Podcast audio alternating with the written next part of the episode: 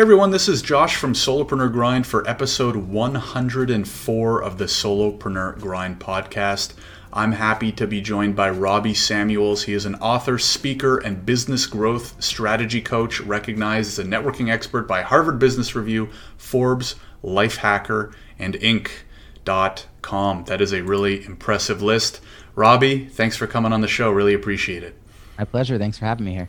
Awesome, Robbie. Can you expand a little bit on that? Uh, I mean, it's a really good kind of like short, brief, choppy uh, intro. But for those of you who may not have heard uh, a little bit about who you are, you know, who are you, and, and what's the big focus uh, in terms of yourself, your life, your business right now?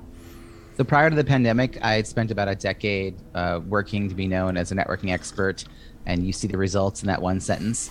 Uh, I also published a book on that topic of networking and did a TEDx, launched a group coaching program the focus was really about helping people connect in person at conferences. And March 2020, the things I knew how to do and, and value I was bringing to the world wasn't needed. And I was trying to figure out how to show up and add value. Um, short answer is it led to me hosting a virtual happy hour on March 13, 2020, that became the No More Bad Zoom virtual happy hour. I'm still hosting it um, 20 months later. Hmm. And that led to multiple new revenue streams. And within eight months, I had grown a thriving six figure business um, from scratch, essentially, because again, I had to start sort of over. And then this year, um, now that was in 2020 and 2021, um, that's going still incredibly well. But then I went and wrote a book, my second book, to answer the question, Robbie, how did you do that? And more importantly, to share how a reader could do it as well. The focus of that book is how to build an audience before you create your offer. Hmm. Very cool. I mean, the interesting thing of what you said, Robbie, is like you were focused on networking in person pre-COVID, and then COVID hits, and obviously, you know, throws the world for a loop. But it's not like we don't still need to network, right? It's just the way that we go about that is is very different, and I'm excited to to jump into all that because for many entrepreneurs, solopreneurs, you know, entrepreneurs, uh, we all know the value of networking. Can we talk about? So let's talk a little bit about pre-COVID because I've I've run events in person before, not many, but enough, and and really enjoyed them and, and the value of networking. How did you get into that space to begin with? How, how did how did you become kind of that you know in-person networking type guy? I was running my own events and was nurturing our regulars to help them um, take on sort of a, a co-host mentality mm-hmm. so that the space would continue to be welcoming and friendly. And it was going really well. And I was documenting what we were doing for this group. And then I went and offered as a pro bono uh, for a local nonprofit. And then I was in nonprofit at the time. So I had a lot of connections in that space. So a bunch of pro bono talks in 2008 led to being paid in 2009 actually not to do that talk. um, strangely enough, I was brought to DC to do a talk on fundraising, which was the area that I was uh, in at the time. And so for the next 10 years, I was doing that talk, um, getting to understand better about, you know, why is it that we have these like great intentions when we go to events? In fact, there are these studies that 72% of people surveyed said that networking was a top driver for why they chose to attend an event. But we both know that the follow through of those intentions is actually really dismal. Um, and there's a lot of different reasons for it, but I was trying to help close the gap between intentions and follow through so that people could actually achieve great outcomes from all the effort they're putting into getting to this event. So I believe that events are about content and connection. So when virtual events became synonymous with events, I really just came at it from the same question. How do we make now virtual events engaging a form of connection and not just the you know webinar with 45 minutes of death by powerpoint followed by ineffectual q&a and now no one moderating chat which was right. never a good format but particularly not now when we we desperately need to talk to people that we're not in charge of feeding. So um, it, it, really was at that angle. I wasn't trying to become uh, an executive zoom producer or a virtual event design consultant or anything like that. It was just like how do i show up and help people make this connection Right. And can we even take a step like what's the step before that to running those events? Like what what type of events were you running? How did you get into that role? Cuz I think that's something too that a lot of people are interested in as well. Yes, you know, attending events, networking and stuff like that. But uh, even just being able to to put on, run, host those types of events too gets gets a lot of curiosity. Well, I was running a meetup group at that that particular time, um, but prior to that, in my 20s, I ran a group um, that was a, a, social justice gathering, um, and you know, pre this is all pre meetup, pre Facebook, pre everything, uh, and then so this latest iteration that was uh, that was something again social justice based. It was Boston, um, Massachusetts area. And we hosted two events a month and a year in we looked at who were our regulars. We brought them out for coffee and we had a conversation with them about how welcoming the event had been and how you know how they why do they keep coming back? And what turned out is that a lot of the people in the room were actually shy and or introverted. And so um, for us to sustain the group we knew that it, we needed to have their support because a lot of groups become very cliquey and very like in in crowd. Mm-hmm. and we wanted this to continue to be a group that welcomed new people for it to be continuing to be thriving. And we wanted the regulars to have a sense of purpose so i think one of the things that made that group very successful it ran for 11 years. We, we hmm. hosted hundreds of events um, grew to thousands of members was that we had that like you know we're all in this together creating this space. So if you attended three events in a short enough amount of time that we remembered you we would pull you aside and we would sort of uh, anoint you as a regular. And we had a name for them and you know really just kind of invited them to extra events throughout the year to strategy sessions and like just really involving them in the process of what is this group and where is it going. And i think all of us could take a cue from that about how we run whatever we're running. I also do a lot of dinners. I've done a dinner series. Um, so i would say for anyone who's interested in getting started start simply and small. Um, gather a few people around a topic and you know make sure everyone feels heard and welcomed and uh, see where it goes from there. You don't have to commit to it being a series or a monthly practice or anything um, even a one-time thing and for me a lot of it has been actually at conferences um, I, do, I do this so often josh that there was a conference coming to where i lived when i was living in boston i wasn't planning to attend i knew friends that were flying in to speak i hosted two dinners um, through the process of setting up those dinners i got a ticket to the event Mm-hmm. Second year, that happened again. again, I hosted two dinners. I got a ticket to the event. Um, so, you know, to me, it's like, how do you convene and gather people in a meaningful way? And now we have virtual as another way of doing that. So nowadays, if I were to say to someone, hey, get started hosting, I wouldn't say necessarily do it local. If you have a network that's global or if you have a network that spans beyond your local community, think about how you might do something virtually but know that there are some best practices about how to facilitate online that would make that a better experience. Like you don't have to think about right. who goes next in person because it's whoever's next to you. right. Like you know, it's coming around the table to you, and you know it's your turn. And that's an example of online. That's not how people experience that moment, and it, that level of confusion is part of why people, I think, get a little burnt out or Zoom fatigue from being online. It's like not well run, not well facilitated, not well thought out um, not enough engagement, not a good use of the technology itself, which is the part that I was really, I was really motivated to figure out how to learn the technology in order to create the experience. Um, and then it turned out that a lot of people needed that. Right. Yeah, and I, I want to dig into that for sure because as most of us, like I, have you know not been shy to many online uh, meetups and webinars and, and stuff that you said. I want to stick to the in-person stuff for a little bit now. I, I'm mostly curious, Robbie, about so your events start growing and you start getting these paid speaking opportunities. Mm-hmm. How did this kind of like turn into a business for you? Like, was this uh, kind of like an overnight, hey, paid gigs, now I have a business? Um, at what point were you like whipping up products or even figuring out how to charge people?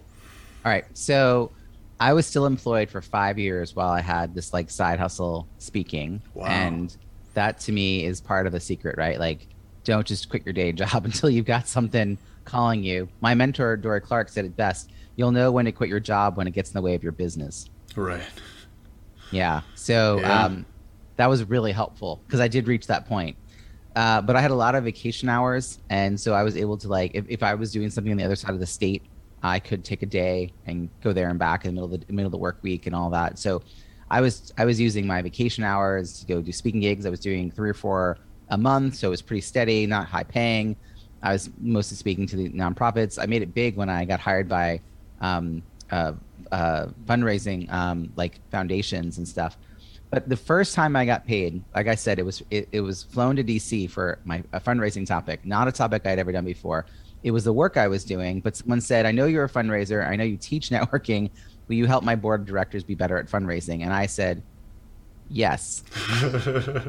and then went to Google to be like, uh, so that one, I, um, they were willing to pay me $200 and pay my flight. And then I had to stay with my friend. Like, talk about, you know, not really being paid. I billed them $400 and I in and I on the invoice I gave them a fifty percent referral discount, and then I spent a year telling people that I charged four hundred dollars for a talk, and um, got paid everything from a handshake and a gift card to a couple hundred bucks. A year in, someone said okay, with no hesitation, and from that point on, I said six hundred, and within three months, someone paid six hundred, and then I said eight hundred, and then again within three months, four months. So I got stuck at a thousand dollars mentally um, I was at a thousand dollars for a while because I didn't think I I was getting yeses at a thousand dollars, and I wasn't asking for more. And then I went from twelve to fifteen to three thousand in about uh, eight months. like wow. once I got past it, I got past it really quick. Um, and it was around that time that I I now was five years in, and I left. And the thing was, I wanted a different audience. So I leave this this I've built up this reputation. I have all this material but I don't want to be speaking to nonprofits. So that was 2015. And the first thing I ended up doing was actually hosting a podcast. So now I've had this show now for five and a half years. And that was because I fell in love with Pat Flynn's Smart Passive Income.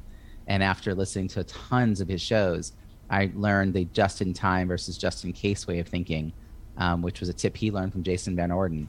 And I realized that I wasn't going to make progress if I just kept listening to the show and getting excited by every, you know, shiny object he talked about. So I doubled down on a show, and that led to a book.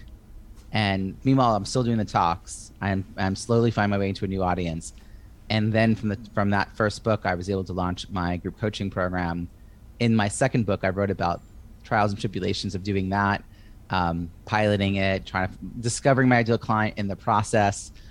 And I started working on another book right after, but shelved it. And then three years later, this year, picked it up, brushed it off, added this specific, you know, detailed how tos and launched it.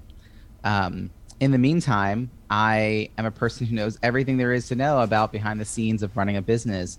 I just wasn't focusing on revenue for many years. I was learning like launch podcasts, launch books, um, pilot. You know, I was learning how to do all these things and coaching people. And so I was getting an opportunity to do a lot of coaching, both private and working through a company. I was coaching all these entrepreneurs.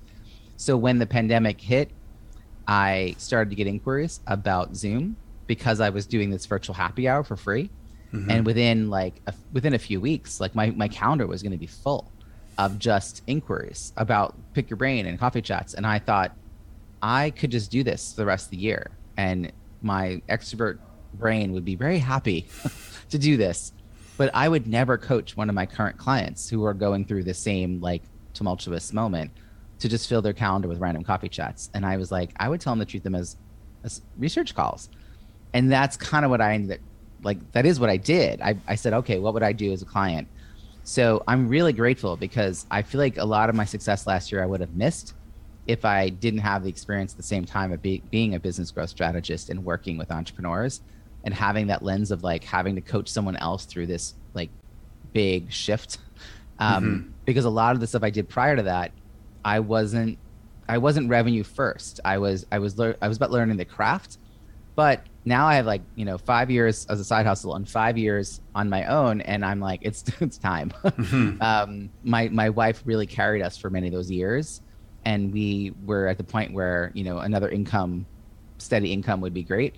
Um, and then it all just it all took place so quickly. Like uh, really, the answer to how you figure out how to find people is like people were coming to me and I was thinking about who I could best serve and having conversations with them. Got it. Yeah, no, and, and I feel like there's a lot of little lessons uh, just just from that little piece that you, that you mentioned. How do you recommend Robbie to other people who, kind of like you alluded to earlier on, were, were you know the shiny object syndrome?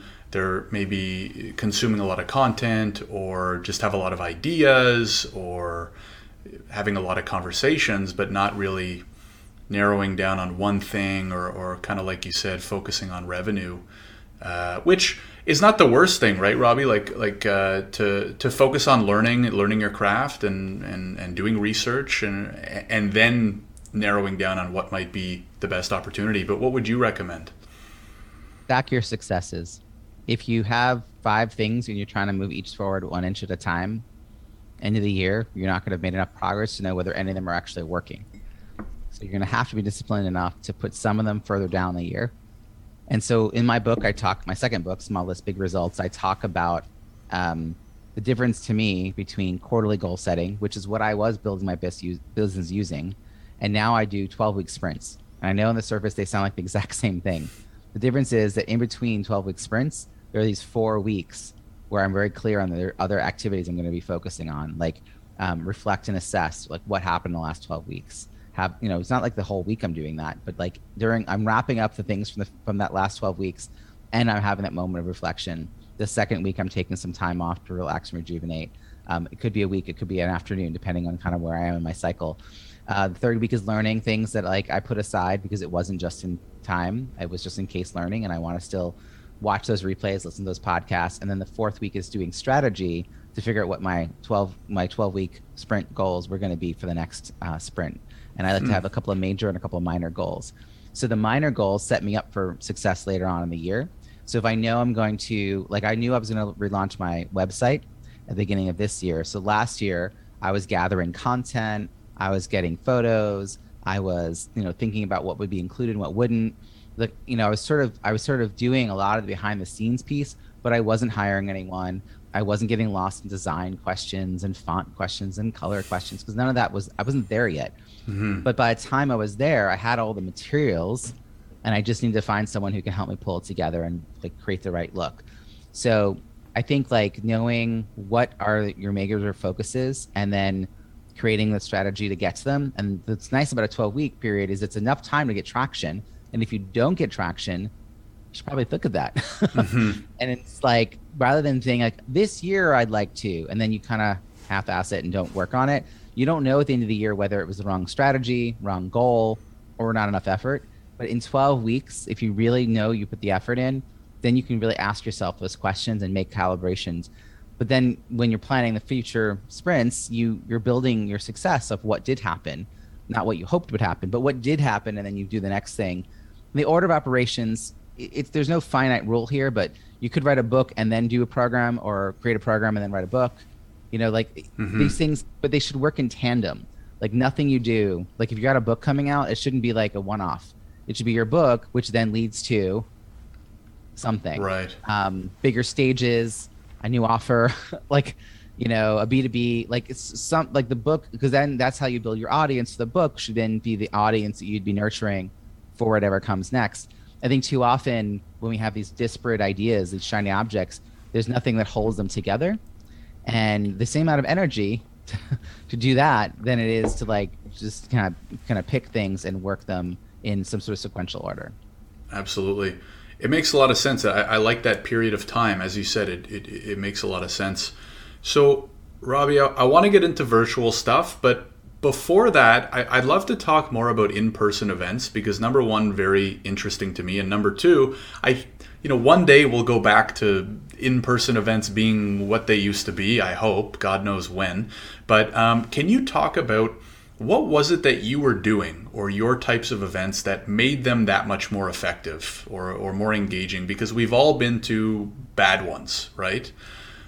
what are so if you were still running them today or if you were to talk to someone and advise them on what you know what are some of the keys there's probably a lot maybe like the top two three four keys to a, a successful in-person event well i have to say they also applied it to online um, well that's why i'm interested to see the the, the comparison yeah. and contrast uh, a, lot, a, lot, of things are similar and i think um, in person one of the things i would say for people attending events is to be more selective about which events you attend and have a greater sense of purpose for why you're going.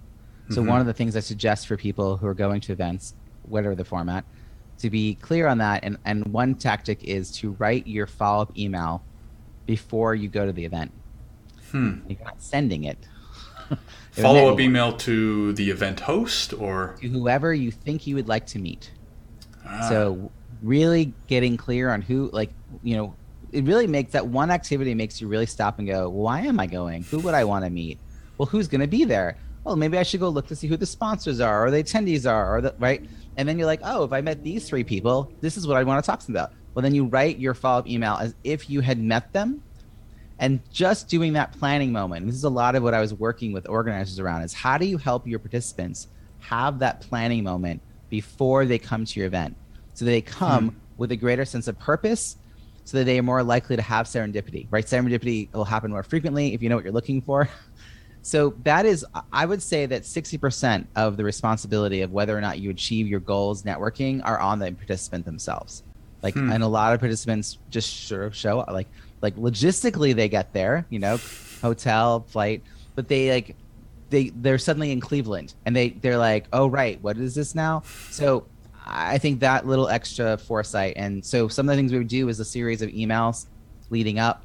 Um, we would do a, like a, a, back then it was like a webinar. Now I would say like a kickoff social, um, like a, an actual Zoom meeting um, would be great. Like I think in tandem, I, I think going forward we're not going to have very many like strictly only in person events. I think we're going to find maybe during the, those three days it'll be strictly in person but i think we're going to find more like virtual gatherings leading up to and following which is mm. part of the continuity that makes those events even you know a better experience for everyone um, even little things in an, in an email just to remind people like six weeks earlier to like buy their you know replenish their business cards you know like mm-hmm. like little things like that um, we would have checklists for like what to pack and don't forget this and have you thought about this question you know um, you, you, know we would we would prompt questions even in the registration form um, uh, it, like I used to do these on name tags too, um, asking about and I'm looking for. So we would ask that on the registration, and we'd also give them hmm. stickers to wear at the event.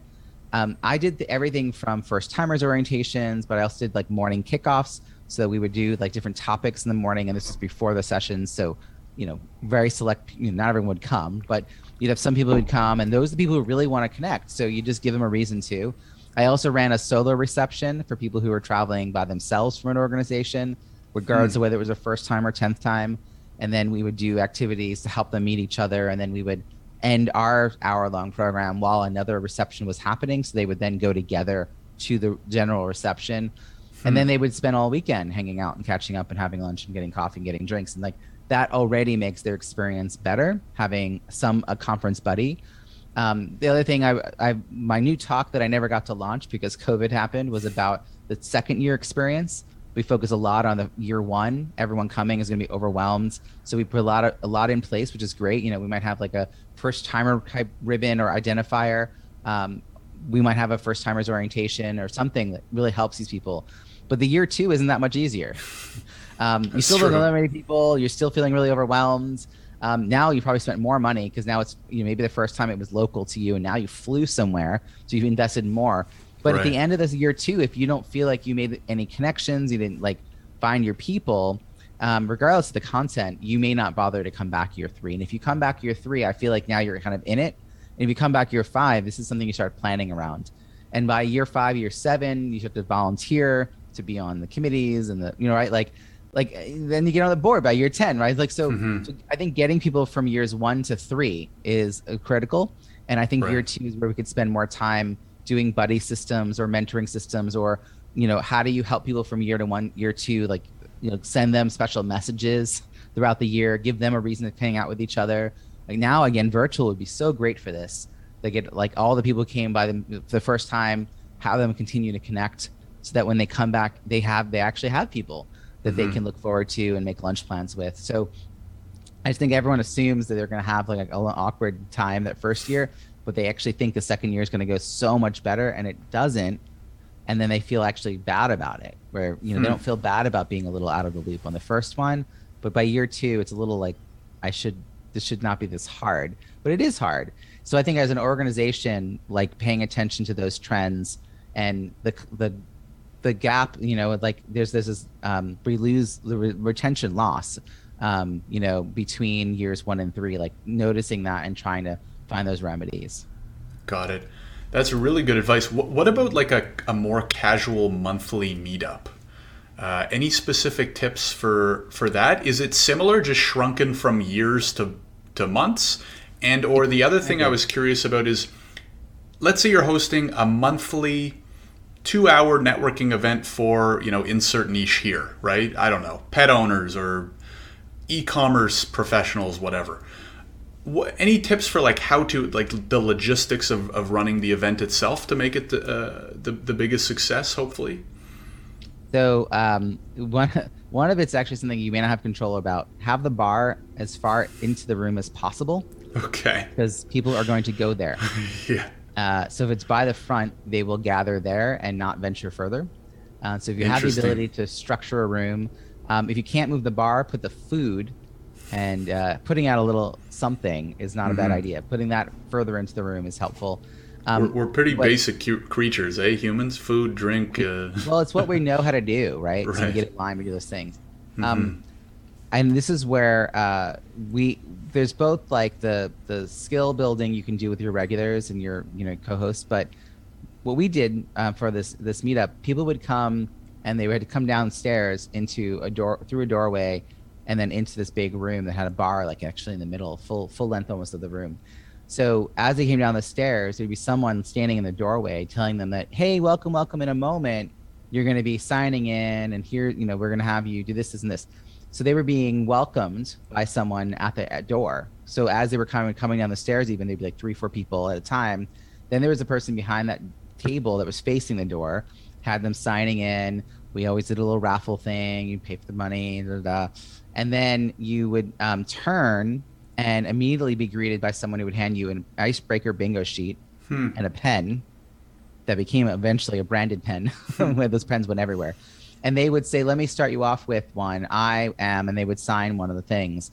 And then this person now is gripping their pen got their name tag on they've got the sheet they turn three more steps and they're at a table where there's two people very chatty very engaging saying hey we've got asking about and i'm looking for stickers um, here and here's a bunch of suggestions on these sheets what what do you want what do you want to look for like tell, talk to us and we can help you think about who's in the room and maybe we can make a quick introduction for you two-thirds mm-hmm. of the mm-hmm. people could walk right by that right the one third that puts those on that changes dynamics of the room right there and then right. some of the people who walk by go wait a second turn around and go i'm looking for an intern and they're like great put that on you know like they're like wait, all these people are doing that. Like that's act like people are actually having conversations that are meaningful.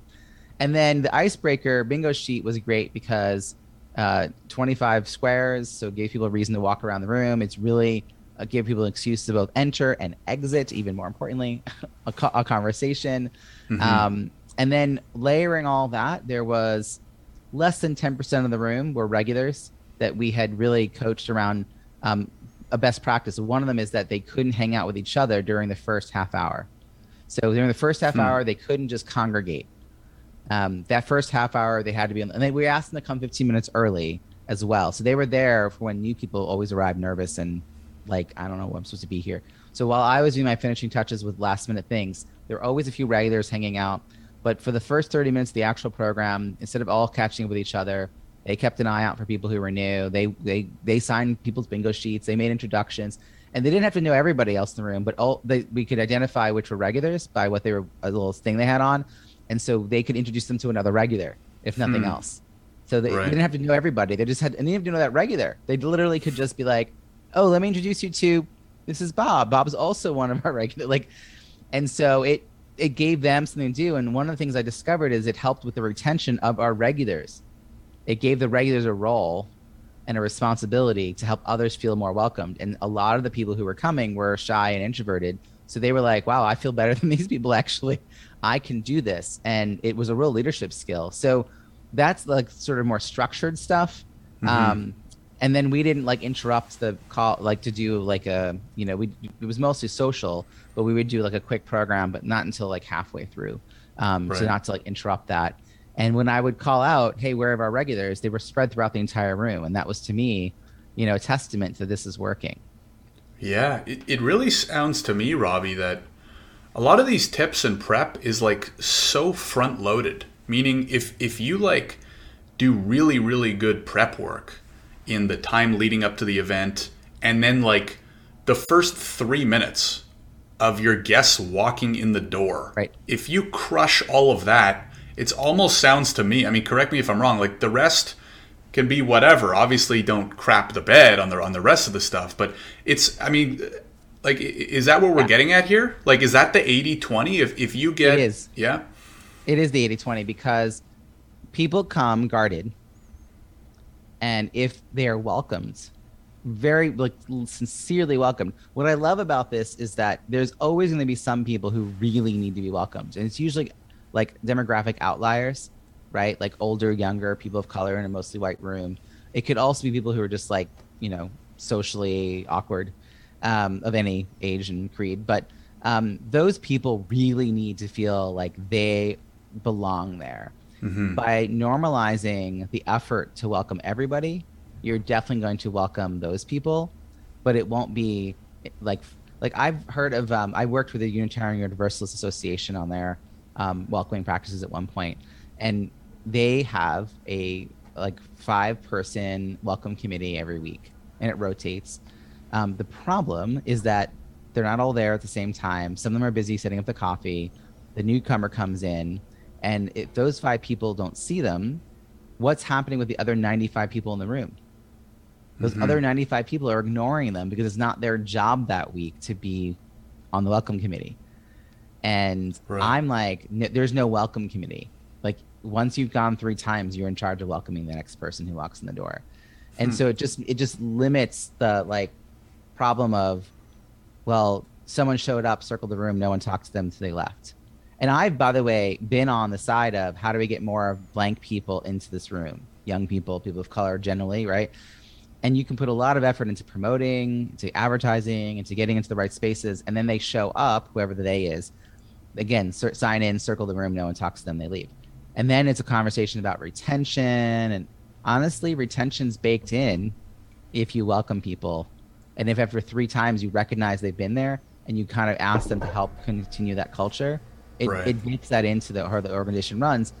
I don't have to be the only one paying attention. I don't have to be the only one worrying about people as they come in. And really really shy people who are who are regulars start to take ownership of other people's experiences and it actually is helping them bring more of themselves into the room which i thought was a fascinating byproduct as a person who has never been mistaken for shy right right very cool and and it's great to hear because i think probably a lot of people want to run events more than the amount of people that actually end up running events and it, it might be because it can be intimidating it can be confusing it could sound like a lot of prep um, yeah. I just want to say that, like, in my first book, Croissants versus Bagels Strategic, Effective, and Inclusive Networking at Conferences, I write about a concept that I was teaching for many years croissants and bagels. So, this is actually one of those key takeaways that people couldn't forget, which is why I had to turn into a book. Bagels are those tight clusters of people, those shoulder to shoulder huddles that are impossible to break into, right? You walk in a room and you're like, I don't, everyone's just standing in these tight little clusters, and where do I go? The croissant is when someone in that group shifts their body language to make space for others to join. Hmm. And I would literally teach people how to stand with their feet positioned so that they had that more open body language, whether they were sitting with one person, two people, or five. Hmm. And what's great about this idea is that it's about your body language matching your intentions. So, first, you have to have clarity that you are there to meet people, and then you need your body to make that possible and then you know but one actually sort of leads to the other sometimes people would come in you know from a busy day and then they would realize oh wait i need to stand more open oh right i'm here to meet people and then they would sort of follow through on that so by teaching that skill to just a small percentage of people in the room that was part of the ripple effect hmm. and then other people would naturally be more open would naturally right. be more welcoming because they felt like they had been greeted and engaged um, hmm. I also have been places where everyone's all like you about newcomers. you yeah. know what I mean? Like not to be bothered. You know, I've got my friends, and mm-hmm. so everyone's everyone walks around with their like, you know, just the shoulders up, like all guarded, and it's really really hard to like break into conversations in those spaces. And I've seen those same people in different locations. It's about the location. It's not about the person. Hmm.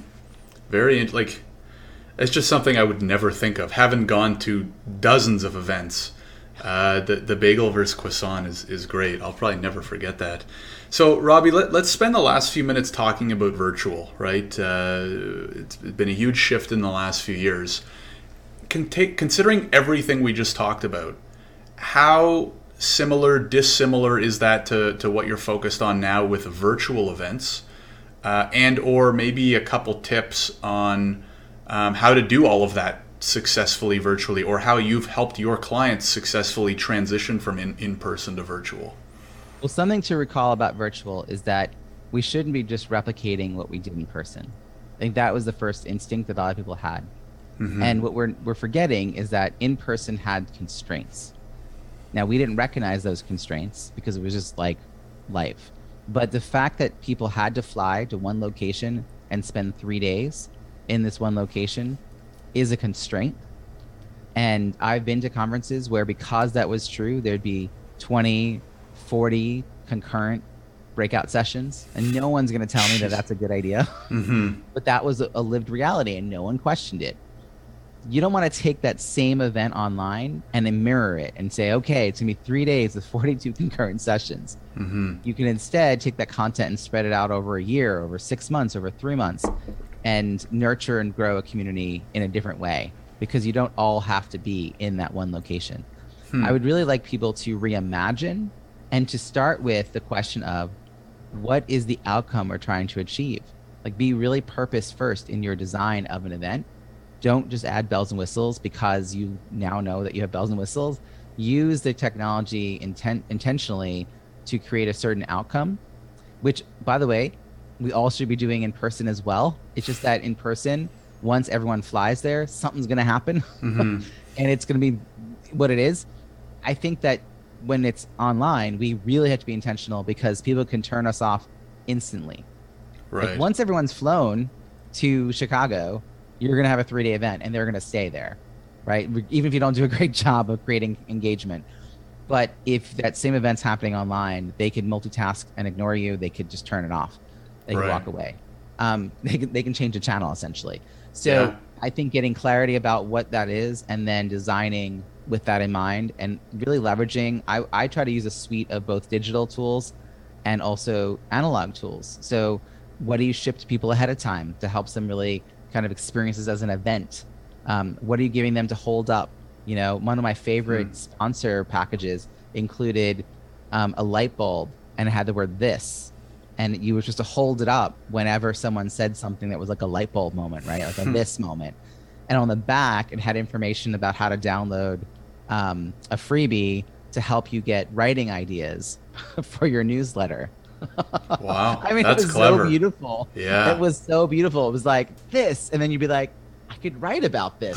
this is an example of like, you know, like that is a great, it's an analog tool that people can play with. I've done things where you have to hold, instead of people like hitting the thumbs up, you know, giving them things to hold up that represents those icons. Um, hmm. That's analog. And then there's the knowing enough about how to use the platform you choose like i'm i'm pretty zoom specific but whatever platform you're using that you don't give erroneous instructions so an example would be go ahead and raise your hand in chat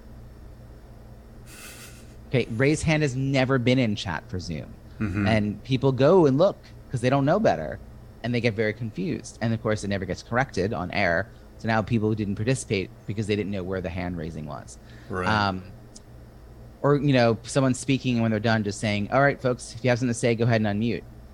In person you would never say go ahead and just start talking right? You would queue up you would have people raise their hand you'd have people writing things on a note card. So similarly like having structure around how are you going to bring voices in are you going to how are you going to collect questions how are you going to just like i think that one of the things that i've learned is that the in person requires more thought and structure to create a great experience but once you have that in place it works so seamlessly that no one recognizes that they're even having that structure. Hmm. Like, like yeah. the community just learns, oh, when I write a question in chat, I always write the word question in all caps first. And that way, people will see my question. And later, during Q&A, they're going to say my name to get my attention. And then they're going to tell me the answer. And if I ask, hmm. ask a question that's hyper specific, they told me they're going to not ask that question, but they're going to follow up with folks later. And right. I now know that because that's the norm. Like I think one of the things by working with the same clients over and over is that we've created norms for the communities that they they serve, and those it's becoming easier and easier each time because there's fewer new people to have to explain the norms to. So people just kind of get it, and you'd have fewer interruptions and fewer random like sidebars and um, I don't know, like my role is a little bit of an MC, a little bit of facilitator or moderator. I'm producing, I'm playing music, I'm I'm adding levity, I'm handling tech, whatever they need me to do. But really it's about like planning ahead of time. You know, you're talking about 80-20 earlier. So much of this is about decisions we make beforehand. Mm-hmm. And then mm-hmm. that 20% is how do you handle it in the moment when it doesn't quite go as planned? Right. Um, how do you keep things kind of just being smooth? And that's the common chaos piece that people hire me for. Because my promise is that you're going to have you know less stress and greater participant engagement right because your team doesn't want to be in charge of this that's not why you hired your team so mm-hmm. um, it's it's been so much fun to help people realize that they can have great connections that um, no more bad zoom virtual happy hour has been going you know every friday at 5 o'clock eastern um, no more bad zoom.com ever, ever since march 13th 2020 it's an example of a great community people come newcomers come they get welcomed in like a lot of the things we talked about earlier, like how do your regulars not be cliquey? And honestly, it's easier online to avoid that because you're going to randomly send people to breakout rooms. Mm-hmm. It's not like right. all the cool kids go to one side of the room. That's not going to happen. Um, but I think the mistake I've seen online is when the people sometimes hire me or they not hire me, but they have like a an interest call and they're like, okay, we want to do this thing, and it's uh, and so yeah, we're we are thinking of oh, it's gonna be a webinar, but we're gonna like turn off chat and uh, no one's gonna be able to see the questions being asked and we're gonna write the questions ourselves ahead of time and i'm like why not just pre-record this and put it on youtube? Mm-hmm. they're like why? I'm like because you're not involved it's not live. Like it's live but there's nothing live about it. Like right. if there's nothing live about it then why have everyone show up at a specific time? Why not just share the link? You know yeah. Like, and i'm like when people come to your in-person events do you put a bag over their head and like a muzzle they're like no i'm like well then what are you afraid of and what they're afraid of is losing control Right. right? They're afraid of it of going off the rails, and I like that's that's strategy, and that's facilitation skills, and that's like decisions made about how we're going to use the technology, and that's hiring professionals. Because in person, you hire professionals to manage your AV and manage your mc'ing and your catering. I cost less than coffee, is what I tell people. Right. The amount of money you would pay for coffee, I mean, I'm less than that. Right. So, um, I don't think people will do as well if they just wing it and I don't think they'll do as well if they think they don't spend any money on it. Right. Um, I mean, just like I'm anything, right? Events. Yeah. J- just like just, just, like most things. Not always, but you usually get what you pay for, right? Uh, in life, one way or another. Awesome, uh, Robbie. My my last question about that is. Um, where do you see events going in, in the future as we obviously there's a big question mark about you know how long and how badly will COVID affect the world? And it will probably affect different countries in different ways. But maybe, like, if we're kind of generalizing North America, let's say we start trending into going back to normal, in quotations, for those that are listening. What do you see happening with events over the next three to five years? Are we going to trend slowly back to in person? Do you think it might always be, you know, are we going to see a combo? Are we going to stick? Is virtual going to be more popular than ever, even when we do go back to normal. What are your thoughts with that? I had said prior to the pandemic that I thought that in person was going to be um, of, of greater value for the organizations that were able to to show the need for actually gathering in person, the ones that actually provided engagement opportunities that actually ha- led to real connections and real business. Um, those people would start to gravitate. So I still think that's true.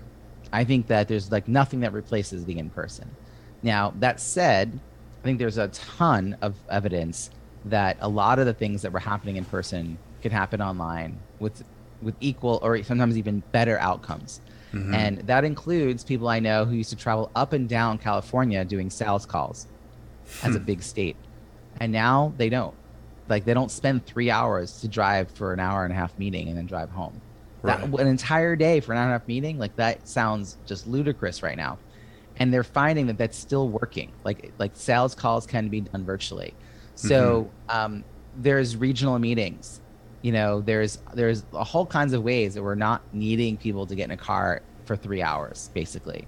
Right. Now, for large gatherings, I think it's probably going to be a, a hybrid mix of some kind, which may include actually having two ways of accessing the content during the three days of the event. Um, the difference is that before when they would have a virtual pass, it was a camera in the back of the stage, uh, back of the room, pointed at the stage. That was your virtual pass, everybody. Ninety nine dollars. Um, that's not going to cut it. It's now going to have to be an online experience that includes virtual breakout rooms of some kind, someone facilitating the online experience, someone making sure the questions from online get to the stage and get asked on air, and vice versa. Like that the feedback from in person is coming up to the people on air. Um, I think it's hard. I don't think it's a simple process, and anyone who's not yet made an effort to really transform the virtual is going to be behind. The people mm-hmm. who have worked real hard at getting a great virtual experience, it's still going to be hard. But for them, it'll be um, a lot of it, a lot simpler because they've worked out some of the kinks. Now, it'll also be virtual in the sense I mentioned earlier, where maybe there's some virtual gatherings before and after an in person, um, hmm. and not everyone goes to the in person right? That in person, it might be a, a small percentage of people, but that you can still create a six week experience. And there's a there's a moment somewhere in there that is that is live and in person that doesn't have a virtual, um, maybe just a replay option. So you don't have that's a little less difficult because you don't have to work out the technology in those in-person moments for gathering people online at the same time. But you're still inviting a wider sway uh, swath of people to to the community and to engage uh, some of the experience my clients have had is that they're seeing more people from each organization come to the event. So before right. an event m- might have one person, but what's hard is when new ideas get only learned by one person or organization, it's really hard to bring them back and enact on them. And if you get two or three people and they continue the conversation when they go back to the office, it's much more likely that the, the new information is going to be woven into the fabric of what's already happening so I actually think that the outcomes can be br- amazing. Like when you create these spaces and are intentional about them, um, we just have to be open to to the possibility of that. Right. Yeah, it make it makes sense to me. I guess we'll we'll see, but that that absolutely makes sense to me. Robbie, this has been really great. Learning learned a ton on a variety of you know different aspects of events and just little like the coffee and bagel stuff just things you know someone like myself would would have never thought about so really really interesting. My last question that i like to ask most guests is if you put more of the you know entrepreneurial hat on we have a listener they're working a nine to five they're not happy or maybe they're just starting up a side hustle or, or a new company they're struggling you know they're going through the grind. What are one or two pieces of advice that, that you would give to them to uh, to hopefully have the most success going forward so I'm laughing because this is basically what my second book is all about. So okay, uh, perfect. Uh, go buy small list, big results. Launch a successful offer, no matter the size of your email list. And when you do so, you'll get access to a toolkit, and the toolkit uh, includes um, like a step-by-step workbooks for how to you know follow through on some of these strategies.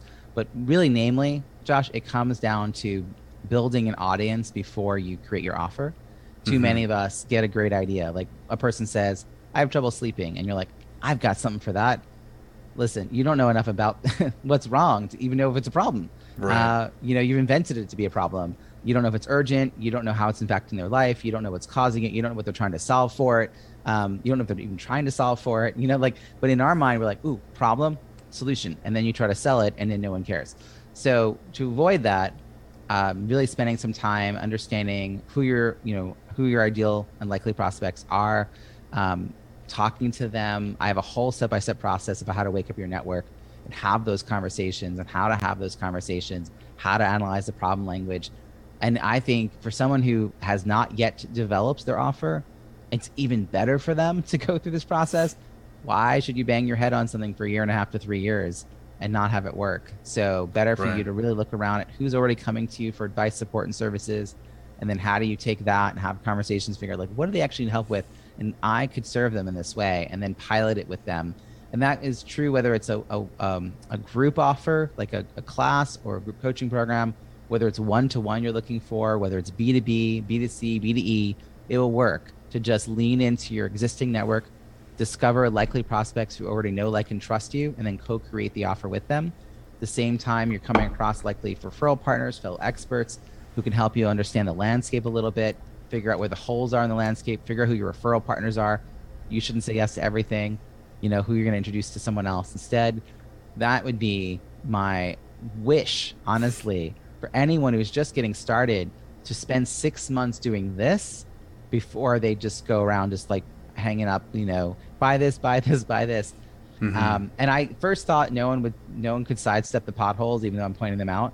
But I have actually clients now. They're investing five figures with me without having an idea figured out. They have a list of ideas. They have a list of assets and talents, skills, right? A desire to support. They have a general idea of people, but they don't have like I'm going to do this, and because of that, they're they're less ego focused on making that one thing happen. Right. They're more open to what do people need, and I will develop something. And I just think to me, it's like I wish I had that. I mean, the years years of trial and error. You know, I'm figuring this stuff all out.